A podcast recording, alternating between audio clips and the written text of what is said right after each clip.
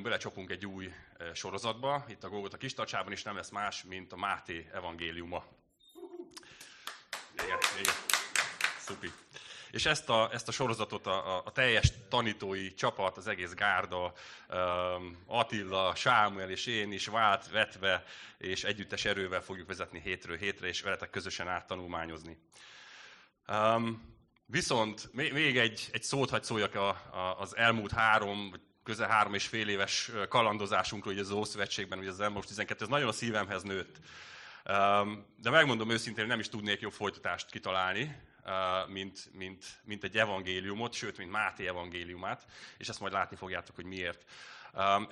Egész végig ebben a kalandozásban, ebben a túrában, ebben az ószövetségi áttekintőben megértettük és megláttuk azt, hogy az egész Ószövetség az Jézusra mutat. Azt tanította és értette meg velünk, hogy mi az ő munkája, hogy mi az ő küldetése, és minden az ő érkezését készítette elő. És most végre megláthatjuk őt. Jó, tehát ez annyira izgalmas így bennem. És hogyha azt nézzük, hogy mi is volt az Ószövetségnek a célja, mi volt Istennek a célja ezzel az egész hosszú történelem során. Istennek mindig is az volt a célja, hogy Jézuson keresztül állítson helyre mindent. És mindent, amit mi a bukás után, a bűn állapotában, az Istentől elfordult állapotunkban elrontottunk és tönkretettünk.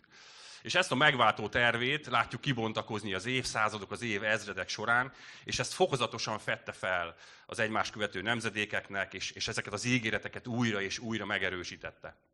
És ez a kép, ami kezdett így kibontakozni, ami kezdett kicsit így sejtelmesen, de úgy egyre jobban megérthetővé válni, ez egyre gazdagodott és tisztult, de mivel mindig a jövőre mutatott, ezért kicsit mindig maradtak benne ilyen titokzatos, érthetetlen részek. Viszont ezt az előkészítő munkát, Istennek ezt a nagyszerű tervét látjuk kibontakozni az Ószövetségben. És figyeljetek, azt látom, itt tanulmányozva az igét, hogy az Ószövetségbe bele van kódolva az Újszövetségnek az üzenet, a megváltás, Isten megváltó terve, az bele van kódolva az Ószövetségbe. Az összes esemény, az egész történelem arra a pontra mutatott előre, amikor Isten tökéletes terve megvalósul, és beteljesedik, minden ígéret beteljesedik Jézusban.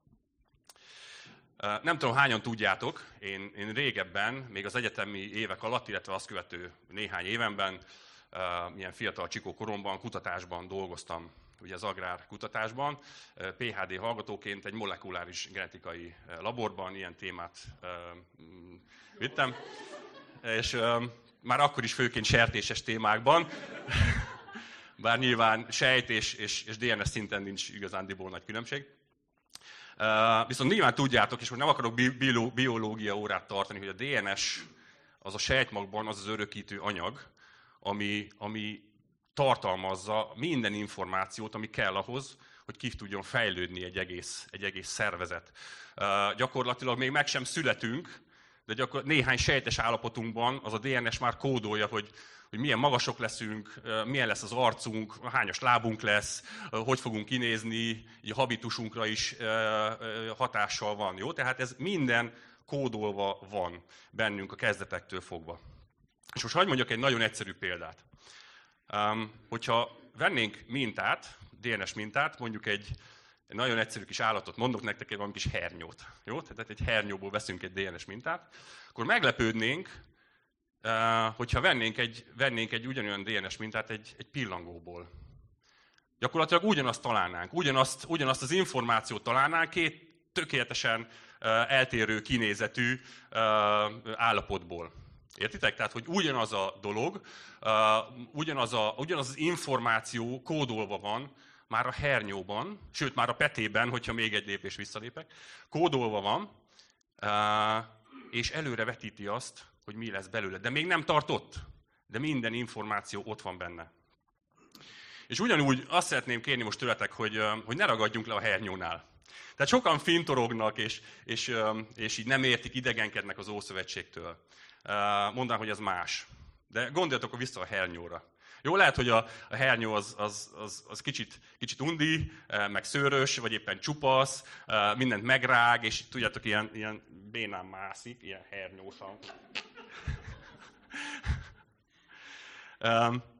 De ne felejtjétek el, hogy a hernyóban benne van a pillangó. Csak még nem jött elő. És ugyanúgy az Ószövetségben is benne van Isten terve. Csak még nem teljesedett be. De ott vannak az ígéretek, és az annyira szép, annyira tetszik, hogy Isten nekünk a pillangót szeretné megmutatni. Isten meg szeretné mutatni, hogy na, miről szólt ez az egész terv, miről szólt az, amit ő belekódolt már az évezredek során ebbe az egész történetbe. Ő ezt a megoldást akarja nekünk megadni és megmutatni. És az evangéliumban ez mind beteljesedik. Úgyhogy ezért örül a szívem, és ezért annyira jó ezt így most elkezdeni. Na, szóval Máté evangéliuma, és ha ezt mondom kinyitva a Bibliánkat, hogy Máté evangéliuma, egyből egy szó ugrik elő belőle, az, hogy evangélium. Mi is az, hogy evangélium?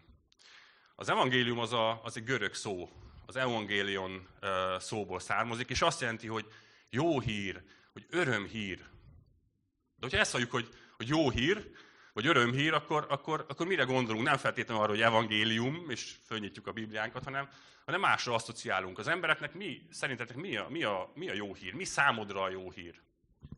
Mi az embereknek a jó hír? Végeztem egy ilyen kis kutatást, hogy az emberek mit tartanak jó hírnek. Számukra mi az, hogy jó hír? És ilyen felsorolásszerűen a egészségügyi áttörések például. Új hatékony kezelési módszerek a rák gyógyítására, az AIDS gyógyítására, a szívbetegségek gyógyítására. Tehát, hogy valamilyen egészségügyi áttörés. Aztán mi lehet még jó hír? Gazdasági fellendülések, ugye új munkahelyek teremtése, erősödő gazdaság, javuló pénzügyi stabilitás, stb. Tehát, hogy ez is jó hír lehet az embereknek. Aztán milyen jó híreket dob még fel a közvéleménykutatás? Környezetvédelmi fejlesztések. Mennyire örülünk, amikor tisztulnak az óceánok, nem csak terhelődnek és koszosodnak, vagy egyéb területeken áttörés van ezen a téren is. Aztán minek tudnak még az emberek örülni? Mi a jó hír? Tessék? Szabadság. Az egy másik. Igen, de annak is tudunk örülni nyilván.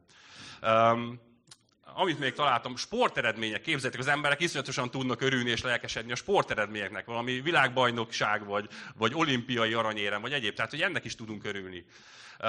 De nyilván ne felejtsük el a különböző személyes élethelyzeteket. Amikor valami pozitív irányú változás indul az életünkben, vagy valami nagyon jó dolog, egy eljegyzés, egy házasság, egy gyermek születése, egy új munkahely, vagy gyógyulás, egy betegség, vagy ezek mind jó hírek. És ne felejtsétek el, hogy ezek ténylegesen jó hírek.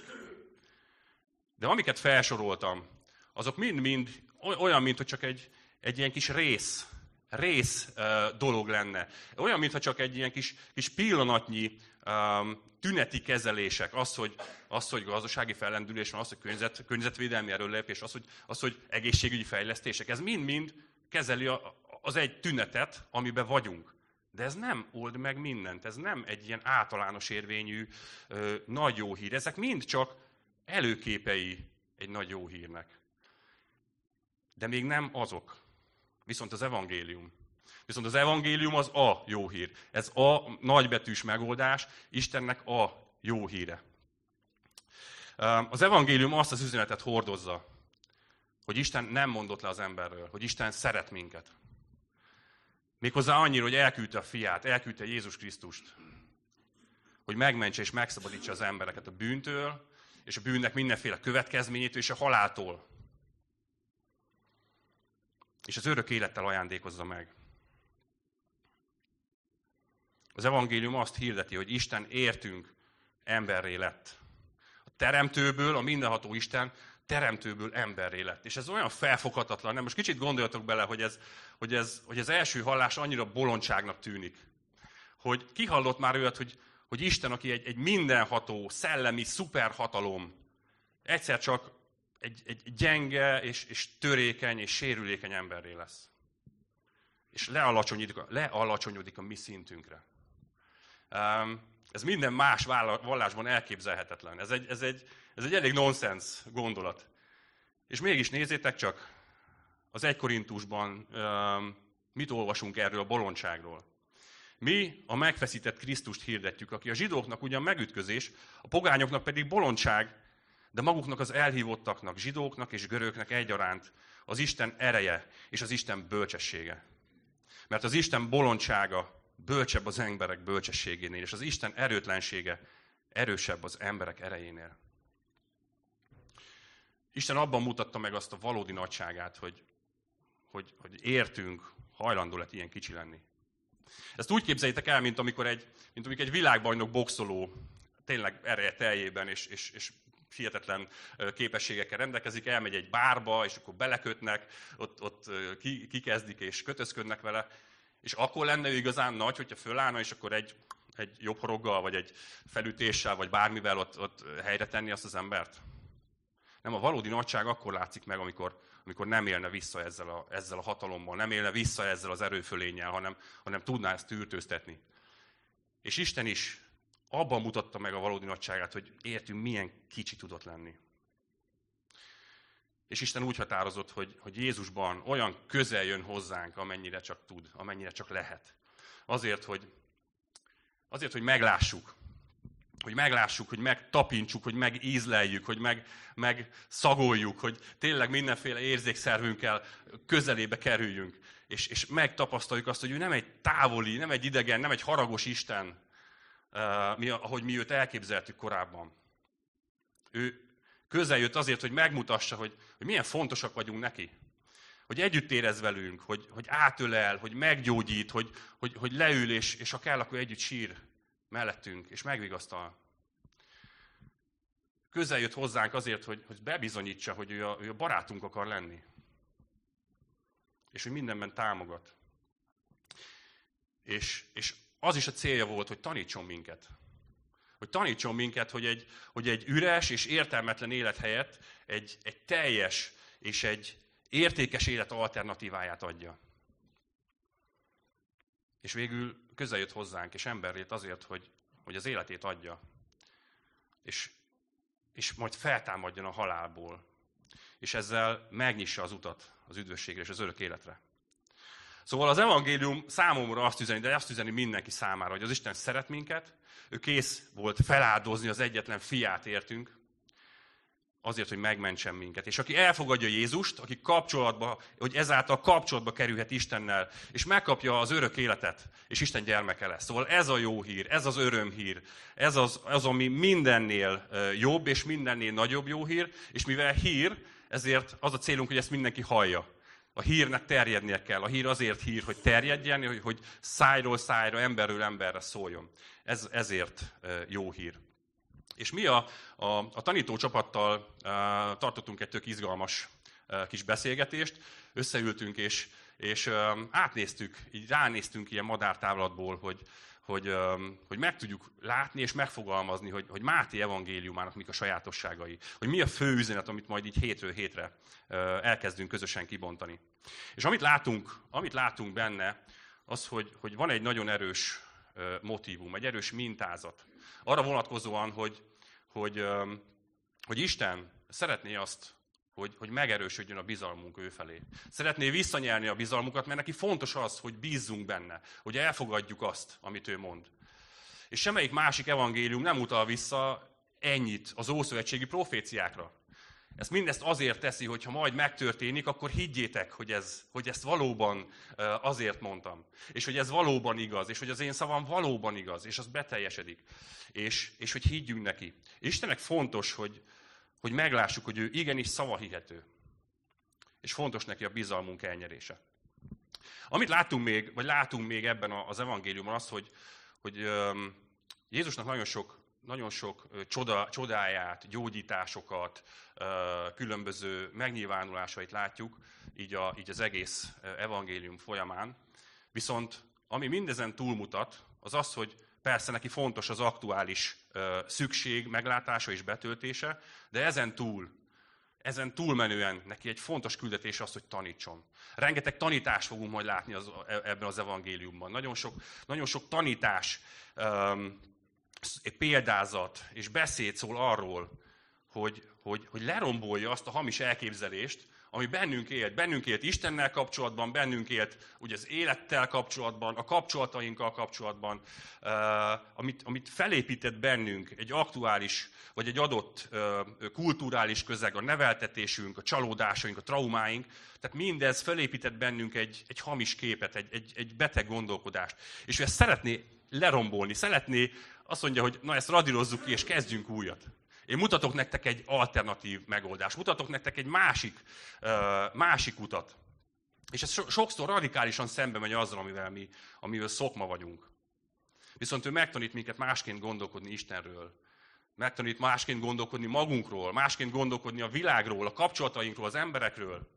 És meghív, hogy ezzel a gondolataink megváltozásával majd másként kezdjük el élni az életünket.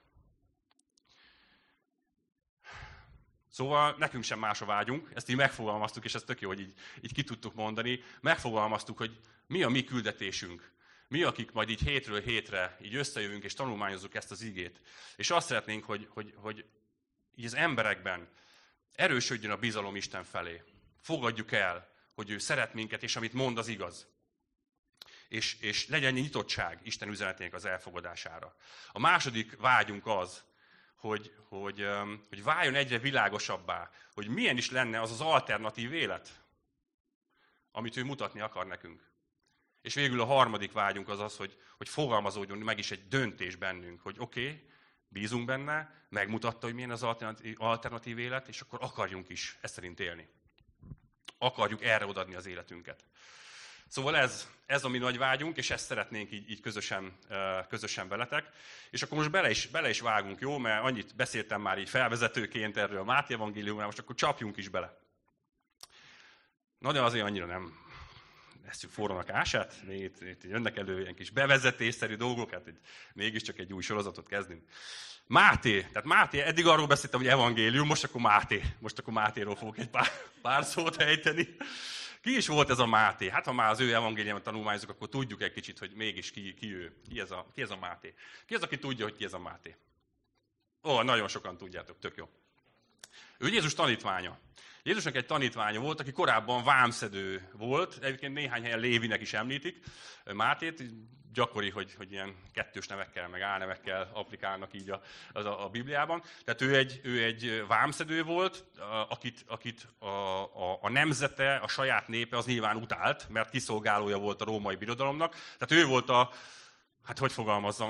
korabeli navos, vagy nem tudom, tehát akit úgy mindenki utált. És nagyon tetszik egyébként a Chosen sorozatban megformált Máté figura, aki egy eléggé visszahúzódó, csendes, de gyakorlatilag betegesen kényszeres egy ilyen kis jó ember, de ugyanakkor nagyon intelligens. És ilyen lehetett, tényleg hasonló lehetett ez a Máté, akit vámszedő állapotában Jézus nem utasított el, és nem utált, hanem megszólította és elhívta. És ő pedig, mivel vámszedő volt, nyilván jól beszélt görögül, írástudó volt, stb. Úgyhogy ezt az ügy érdekébe használta és kamatoztatta. Így amikor Jézus elhívta őt, akkor mindent maga mögött hagyott, de örülünk neki, hogy a tollat és a papírt azt nem. És feljegyezte Jézusnak a tanításait, és feljegyezte az egész életét. Ja, amit még tudunk Máté evangéliumáról, tehát így a szerzőjén kívül, amit még tudunk erről az evangéliumról, az azt, hogy így a szinoptikus evangéliumok közül ez az egyetlen, aminek ténylegesen apostol a szerzője. Tehát Máté, Márk és Lukács közül ez az egyetlen, amiknek apostol a szerzője. És amit még tudunk, hogy nem ez a legkorábbi. Tehát bár ő van az első helyen, így az Újszövetség első könyve, de nem ez az első legkorábban íródott evangélium, hanem feltételezhetően Márk után, tehát ilyen 70-80 körül íródott. Ami még fontos és látszik, hogy elsősorban zsidó közösségnek íródott. És ezt miből gondoljuk, vagy miből látjuk? Azt, hogy rengeteg jel utal arra, hogy Máté szerint az olvasói ismerik a zsidó kultúrát, ismerik a kultúrát, és nem fordít le ezért egyes szavakat, kifejezéseket, bár ez nyilván a fordításban, magyar fordításban nehezen jön vissza, tehát ezt nem értjük, illetve magyarázat nélkül hivatkozik zsidó szokásokra, tehát ez mind-mind arra utal, hogy ez volt a célközönsége. És ami végén nagyon fontos, és ezt hamarosan természetesen látni fogjuk, már nagyon készüljetek, hogy Ábrahámmal kezdi Jézusnak a nemzetségtábláját. Ábrahámmal, a zsidók ősatyjával. És gyakran Dávid fiának nevezi Jézust. Tehát van egy ilyen zsidó íze, egy ilyen nagyon erős ószövetségbe ágyazottsága ennek az evangéliumnak, és ezért lehet az, hogy ő az átmenet, tehát ő az első könyv, így az ószövetség után, és egy átmenet az Ó és az Újszövetség között. Viszont ami nagyon fontos, és ezt szeretném kihangsúlyozni, hogy Máté evangéliuma is azzal végződik, hogy Jézus megparancsolja a követőinek, hogy tegyetek tanítványokká minden népet. Tehát hogy bele gyökerezik a judaizmusban, de utána ebből kinő, és Isten terve szerint arra mutat, hogy ezek a gyökerek, de nekem az a tervem, az a célom, hogy minden emberhez szóljon, és mindenkihez eljusson az üzenet az egész világ számára. Na, és akkor most tényleg készítsétek a bibliáitokat, vagy az applikációitokat, és belevágunk a Máté evangéliumának tanulmányozásába. Tehát Máté 1.1. Jézus Krisztusnak, Dávid fiának, Ábrahám fiának nemzetségkönyve. Na most, hogy ilyen sokat olvastunk belőle, most egy kicsit megállok, jó? És...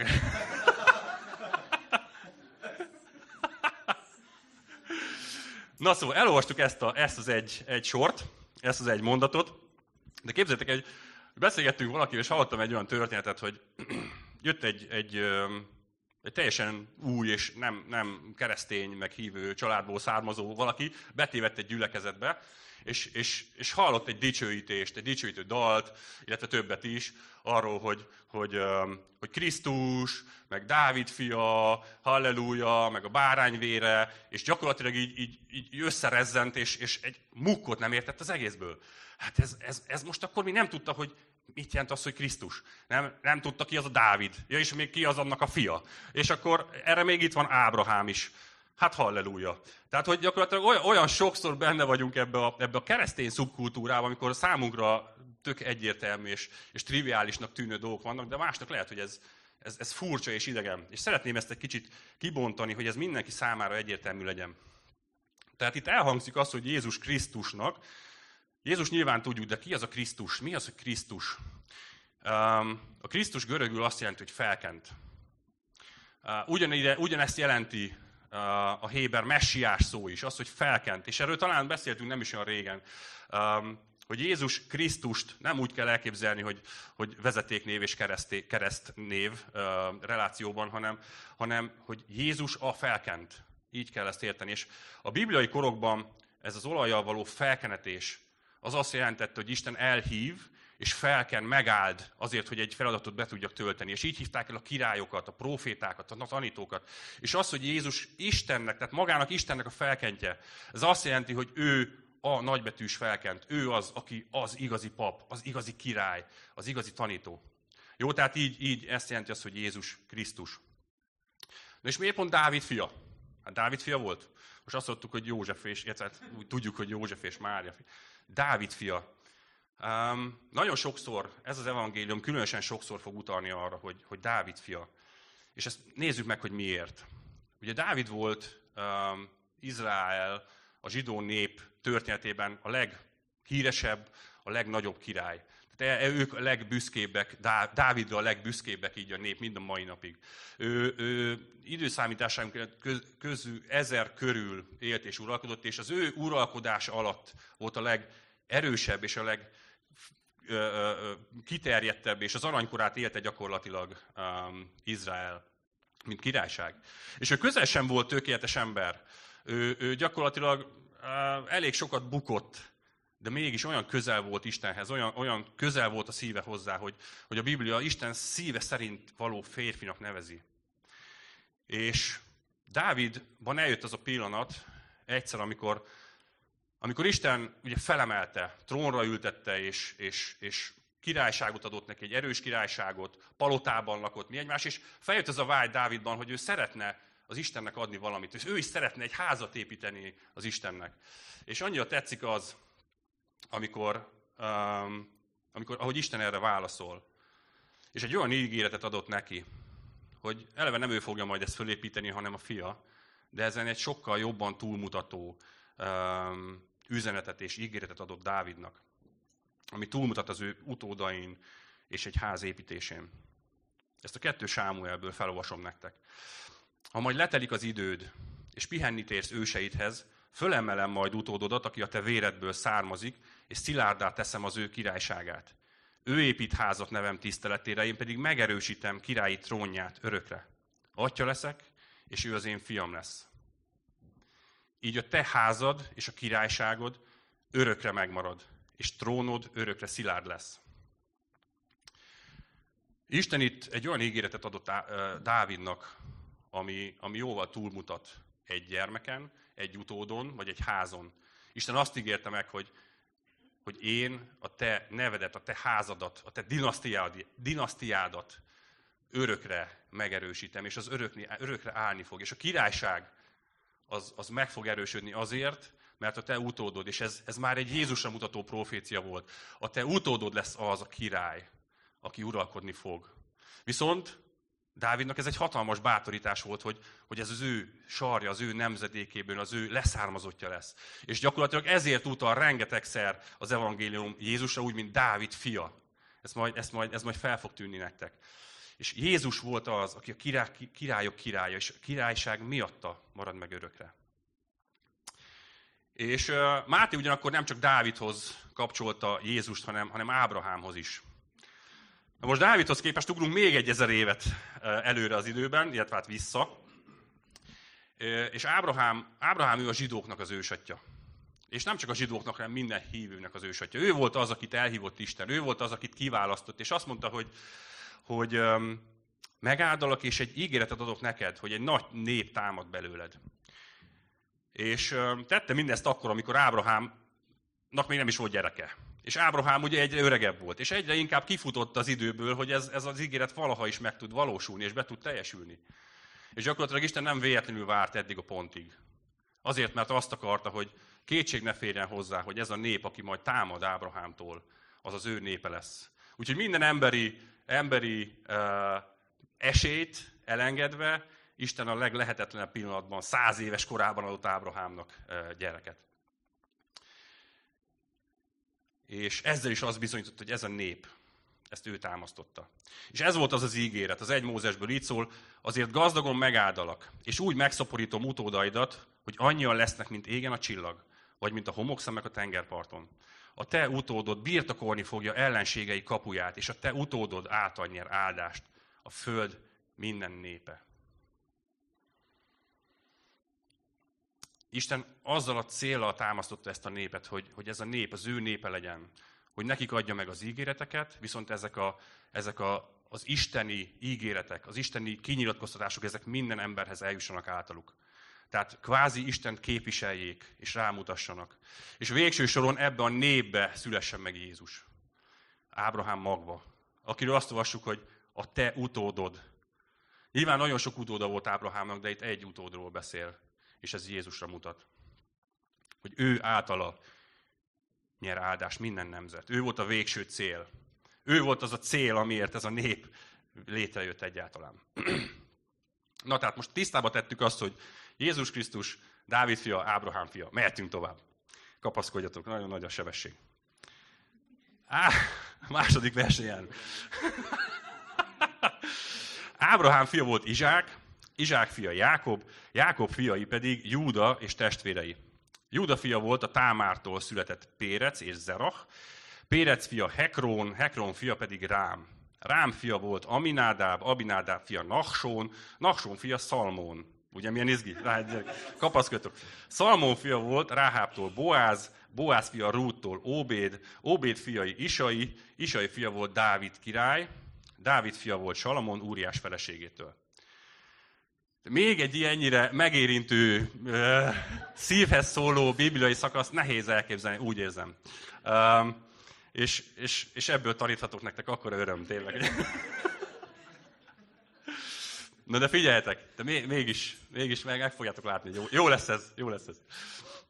De aki nem járt vasárnapi iskolába, nyilván sokatoknak azért mondott nyilván ezek a nevek valamit, de aki nem járt, tehát nem tudom, hittanórára vagy vasárnapi iskolába, azoknak nyilván, és először hallja ezeket a neveket, annak semmit nem mond, egy rakat furcsa idegen név. Viszont egy dolog feltűnhet, hogy néhány helyen, egészen pontosan 4 helyen, nem csak az apa, de az anya is, tehát egy női név is fel van tüntetve. Az is fel van jegyezve, hogy kitől van az utód. Tehát ez az anyára utal. És ami miatt ez különös és furcsa, az, hogy ebben az időben, ebben az ókori nemzetségtáblákban nagyon-nagyon ritka volt, hogy egyáltalán a nőket megemlítik. És itt mégis 4 nő külön említésre méltó, és ez Isten kegyelmének a példája. Figyeljétek! Ki ez a 4 nő? Lehet, hogy föl se tűnt valakinek, hogy itt voltak női nevek is. Na, minden. Segítek, jó? Támár. Ki volt Támár? Támár egy megözvegyült és utód nélkül maradt asszony volt, aki majd kényszerűségből ahhoz a megoldáshoz folyamodott, hogy prostituáltnak átszázta és tettette magát, és lefeküdt a saját apósával, Júdával. Tehát ezek a nagy izraeli ősök is ilyen dolgokat csináltak. Tehát így esett teherbe, és így született meg Pérec és Zerach. Tehát ez egy nem túl szép és kedves bibliai kis történet. A másik, Ráháb. Na ki volt Ráháb? Hát Ráháb, meg fogtok lepődni, egy pogány prostituált volt. Tehát, hogy ő is egy... Izgalmas, ugye? Ez kezd egyre izgalmasabb. Tehát egy prostituált volt, aki a jerikói elfoglalás, illetve a honfoglalás kezdeti időszakában ő mentette meg az izraeli kémeket, és cserébe a város elfoglalásakor megmenekült, és őt befogadta Isten. Ruth. Na, itt megnyugodhatunk, ő nem volt prostituált, csak pogány volt. Csak csúnya. Nem, még csúnya se volt, csak ez volt a neve, hogy Ruth. Közben lehet, hogy szép volt. Nem tudjuk. Ő egy moábita asszony volt, és Naominak volt a menye. És ő mondta azt a elhíresült mondatot, hogy néped az én népem, és Isten az én Istenem. És ő döntött Isten népe mellett. És a Biblia egyik könyve ma az ő nevét viseli. Egy szép név, hogy Ruth. És végül Betsabé, akit így Betsabé néven nem is említ meg most Máté, viszont egyszerűen csak Uriás feleségeként említi meg. Most ez is egy ilyen kedves kis történet. Már kezdtek hozzászokni. Tehát ő volt az, akivel Dávid házasságtörés követett el, ő volt Úriás felesége, nyilván így jegyzi a Biblia is. Dávid őt, hát nem mondom, hogy elcsábította, de na mindegy, behívta, és igen. Tehát házasságtörés követett el vele, viszont Isten helyreállította őt is a bűnéből, és később tőle született meg Salamon, a híres fia Dávidnak. Na szóval, mi az, amit látunk, és mi az, ami miatt ez nagyon izgalmas és építő? Az, hogy ez a hatalmas dolog, hogy egyáltalán nők is meg vannak említve itt a nemzetségtáblázatban. Az akkori kultúrában a férfiak hát nem igen voltak tekintettel a nőkre, így is fogalmazhatunk finoman. Képzeljétek el, hogy az akkori kultúrában a zsidó férfiak, amikor reggel fölébredtek, akkor hálát adtak Istennek, hogy nem pogányok, nem rabszolgák és nem nők. Jó, tehát hogy ez volt az alapbeállítottság. És gyakorlatilag, ha nem is ennyire durván, de azért a mai kultúránkban is benne van ez a fajta megkülönböztetés, egy negatív megkülönböztetés a nőkkel szemben. Sok esetben lenézés, másodrangúként kezelésük, és őket gyakran éri negatív diszkrimináció. És hogyha belegondoltok, még akár keresztény gyülekezetekben is előfordulhat ilyen tendencia, vagy egy ilyen jelenség. És Isten azt mondja ezzel, hogy ennek nem így kell lennie. Ő az embert nem csak férfinak teremtettenek, hanem férfinak és nőnek. És hogy a nők is annyira fontosak és annyira kedvesek neki. És figyeljetek, Jézusnak, hogyha itt a földi életét, majd látni fogjuk, de kicsit spoilerzek. Tehát Jézus itt a földi élete során akkora hangsúlyt fektetett arra, hogy elérje és megszólítsa, és felemelje és helyreállítsa azokat az embereket, akik ilyen lenézettek voltak, lecsúszottak voltak, elítéltek, mások által kiközösítettek, akikkel senki nem törődött. Ilyenek voltak a nők, ilyenek voltak a betegek, ilyenek voltak az egyéb elszegényedett, lecsúszott emberek. És Jézus ezekre iszonyatosan odafigyelt. És ami számomra nagyon-nagyon tetszik, hogy Jézus, ahogy készítette elő az ő eljövetelét, az ő földi emberré válását, már az ősei közé bevonta és beleszőtte ezeket az embereket, hogy senki nem mondhassa azt, hogy ő neki, fú, milyen ilyen arisztokrata tiszta vérvonala volt. Nem. Ezek az emberek, ezek a pogányok, ezek a nők, ezek a prostituáltak ott szerepelnek Jézus Krisztusnak a nemzetségtáblájában, és ő büszkén vállalja és vallja, hogy igen, ezeket az embereket én választottam, én állítottam helyre, és nem csak azt mondtam neki, hogy oké, elfogadlak, megtűlek itt a hátsó sarokban. Nem, Jézus azt mondja, azt üzeni ezzel, hogy gyere, teljes értékű családtag leszel, a családomba vonlak, én büszkén felvállallak, hogy a családomhoz tartozol. Úgyhogy azt szeretném, hogy ebből megértsetek, hogyha úgy érzed, hogy kiközösítenek, hogy valahonnan kinéznek, vagy lecsúsztál, vagy elrontottad az életedet, vagy magadat kezeled ilyen másodrangú állampolgárnak, akkor tudd, hogy Jézus Krisztus ma is ugyanígy szeret téged. Ugyanígy el akar fogadni, ugyanígy be akar vonni az ő családjába. És ez annyira felszabadító számomra. Na, térjünk vissza. Olvassuk tovább a 7. verstől. Salamon fia volt Roboám, Roboám fia Abiá, Abiá fia pedig Ászá. Bírjátok még? Jön még egy pár ilyen fincsi név. Ászá fia volt Jósáfát, Jósáfát fia Jórám, Jórám fia Uziá. Uziá fia volt Jótám, Jótám fia Áház, Áház fia Ezékiás.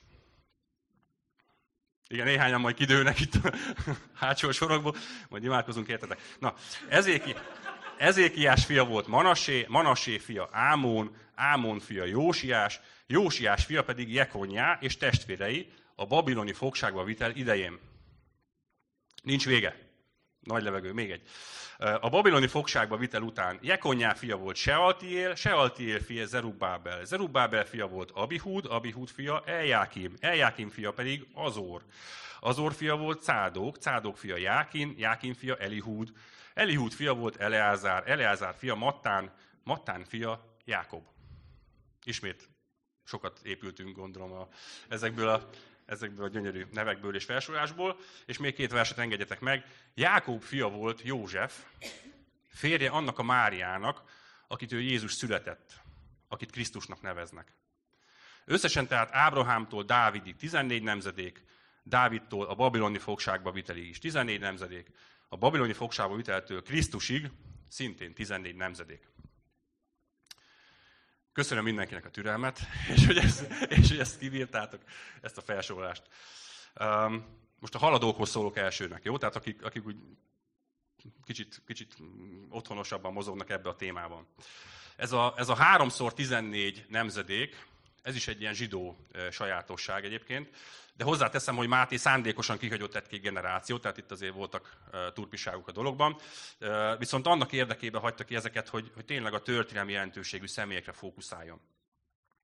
Illetve, ami még szintén föltűnhet ez az advanced level szinten mozgó embereknek, tehát akik már nagyon profi mozognak itt az evangéliumokban, hogy a Lukács evangéliumában is találunk egy ilyen nemzetségtáblát, és ez Dávidtól származóan eltér ettől a felsorolást, amit most olvastunk. És ez azért van, képzeljétek el, hogy ez a nemzetségtábla itt Máténál a József fölmenőit sorakoztatja fel, míg a Lukács evangéliumában a Máriának, tehát a Jézus vér szerinti anyjának a nemzetségtábláját sorolta fel. És itt azért fontos ezt megemlíteni, mert József ugye nem a vér szerinti apja volt Jézusnak. Tehát József az csak a nevelő apja volt. Az apja volt, de nyilván Istentől érkezett. Viszont Mária, ő vér szerinti anyja volt Jézusnak. Na, ezt a benfentes információt akkor elraktározzuk. Amit itt láttunk, és gyakorlatilag unásig, láttam az arcotokon azért, hogy fordultok le a székről, megint volt egy csomó név, és rengeteg ismeretlen név között volt közöttük. És ahogy nyilván azért az elmúlt időszakban áttanulmányoztuk az ószövetségi történeteket, lehet, hogy néhány név így ismerősen beugrott, vagy tudunk hozzá kötni valami emléket, vagy él bennünk valami kis információ. Amire szeretném felhívni a figyelmeteket, az, hogy ez a sok-sok király, akit felsoroltunk, és ez a nemzetség táblában szereplő királyok, így Dávid leszármazottai, azok közül csak néhányhoz kapcsolódik pozitív élmény. És néhányhoz kapcsolódik egy jó példa. Ugye Dávidnak a fia Salamon, akiről szintén tudjuk, hogy az élete végén azért kipontozódott, akkor Ezékiás, Jósiás, viszont az összes többi királyról azt olvassuk, hogy azt tette, amit nem jónak lát az Úr. Azt tette, amit rossznak lát az Úr. Mi jellemezte őket? Bálványimádás, bukások, mindenféle istentelenség, és gyakorlatilag szembe mentek Isten akaratával, és elbuktak. És mégis ők, tehát ezek a bukott királyok Jézus Krisztusnak a felmenői. És tudjátok, hogy mit tanít nekem mindez? Hogy miért bátorító ez mégis? Azért, mert látom benne Istennek az elszántságát. Látom benne Istennek az elszántságát, és az eltökéltségét, és a sziklaszilárd kitartását az ő ígérete mellett. Ő ígéretet tett arra vonatkozóan, hogy szereti, és helyreállítja az embert, és elküldi a megváltót, elküldi a fiát. És annak ellenére, hogy az emberek, a népe, sőt a kiválasztott királyok, ez a királyi vonal is, hogy ilyen szinten ellenement, ilyen szinten visszautasította, ilyen szinten elárulta, Isten mind végig kitartott az ígérete mellett. És Isten olyan sokszor egyébként a házasságtörésnek az analógiáját hozza be, és annak az érzületét hozza be a népével való kapcsolatában. Hogy Isten féltékenyen szereti az ő népét, viszont az a népe folyamatosan megcsalja, folyamatosan ellene megy, folyamatosan nemet mond neki. Ez olyan, mint egy szerető férj, akit megcsal és elhagy a felesége. Mert a nép ezt tette, elfordult tőle, bálványokat imádott, folyamatosan nemet és nemet mondott. Viszont Isten mindvégig kitartott. És ő nem hagyta el a népet, ő nem mondott le rólunk. Nem mondta azt, hogy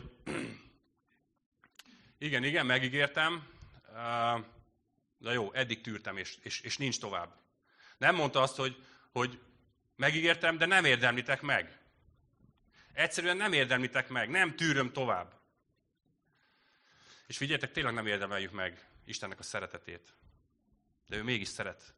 Ő mégis szeret minket. És ő nem úgy ígér, mint az emberek. Figyeljetek, én sem érdemlem meg. És egyikünk sem érdemli meg. Viszont Isten nem mondott le rólunk. Az Isten ígérete arra vonatkozóan, hogy én szeretlek, az kitartott. Ő nem úgy ígér, mint mi, nem úgy ígér, mint az emberek. Tegye fel a kezét az, aki házas. Nagyon sokan.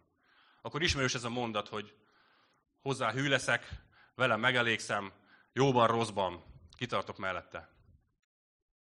És mégis a házasságoknak, ne értsétek magatokra, de a statisztika azt mutatja, hogy a házasságoknak az 50%-a az nem éri meg a 8. évet. Mert amit ígéretet teszünk, az ennyit ér.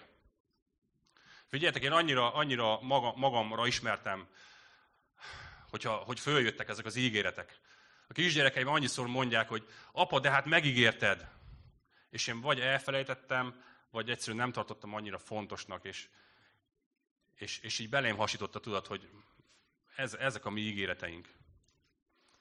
De lássuk meg, hogy Isten ígérete az nem ilyen. Isten az nem olyan, mint az ember. Amit ő ígér, az betartja. És az ígéreteire építhetünk, mert az szilárdabb, mint a beton. És Jézusban bizonyította be, hogy ő igenis szavahihető. És Jézus Krisztusban teljesült be Istennek az ígérete. Úgyhogy ezért lesz ez az evangélium ennyire felemelő, és ezért lesz ez a, ez a sorozat ennyire bátorító, mert meglátjuk benne Istennek az ígéretét. És dicsőítők, gyertek, lassan a végére érünk.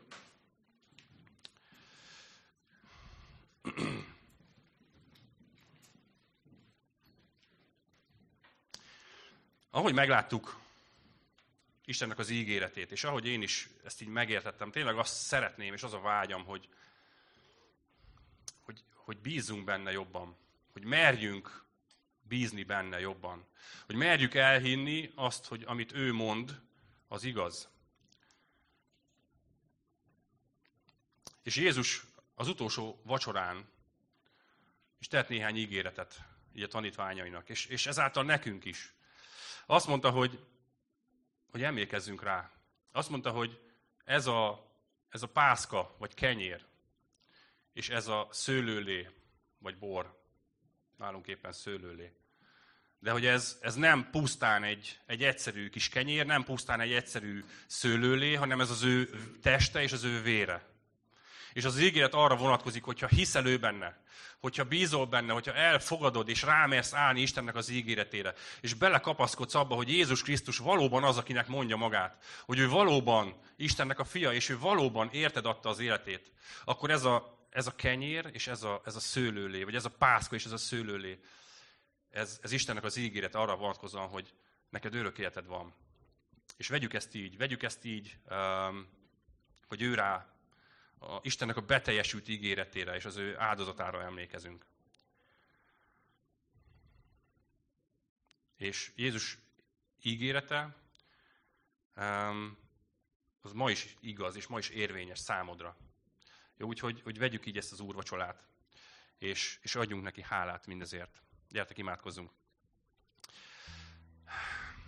Drága Úr Jézus, köszönjük neked azt, hogy ebben a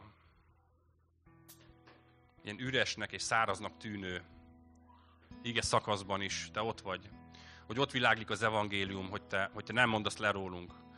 Hogy ott van az evangélium és a te szíved. Hogy legyünk bármennyire is elveszettek, te neked fontosak vagyunk. Hogy számodra nincsen olyan, hogy másodrangú állampolgár. Nincsen olyan, hogy lenézett ember, mert te mindenkit egyformán kezelsz és felemelsz. És köszönjük azt is, hogy látjuk azt, hogy a te ígéreted az kitart, a te ígéreted az nem tőlünk függ, hogy azt nem tudjuk elrontani, és ez annyira jó. Uram, és köszönjük, hogy most rád emlékezhetünk, köszönjük, hogy a te beteljesült ígéretedet láthatjuk ebben a kenyérben és a szőlőlében. És Uram, meghívunk most arra, hogy légy velünk közösségben, arra, hogy formálj át minket, arra, hogy vizsgálj meg minket, és arra, hogy tudjuk átadni magunkat te neked, minél jobban. A te nevedben. Ámen.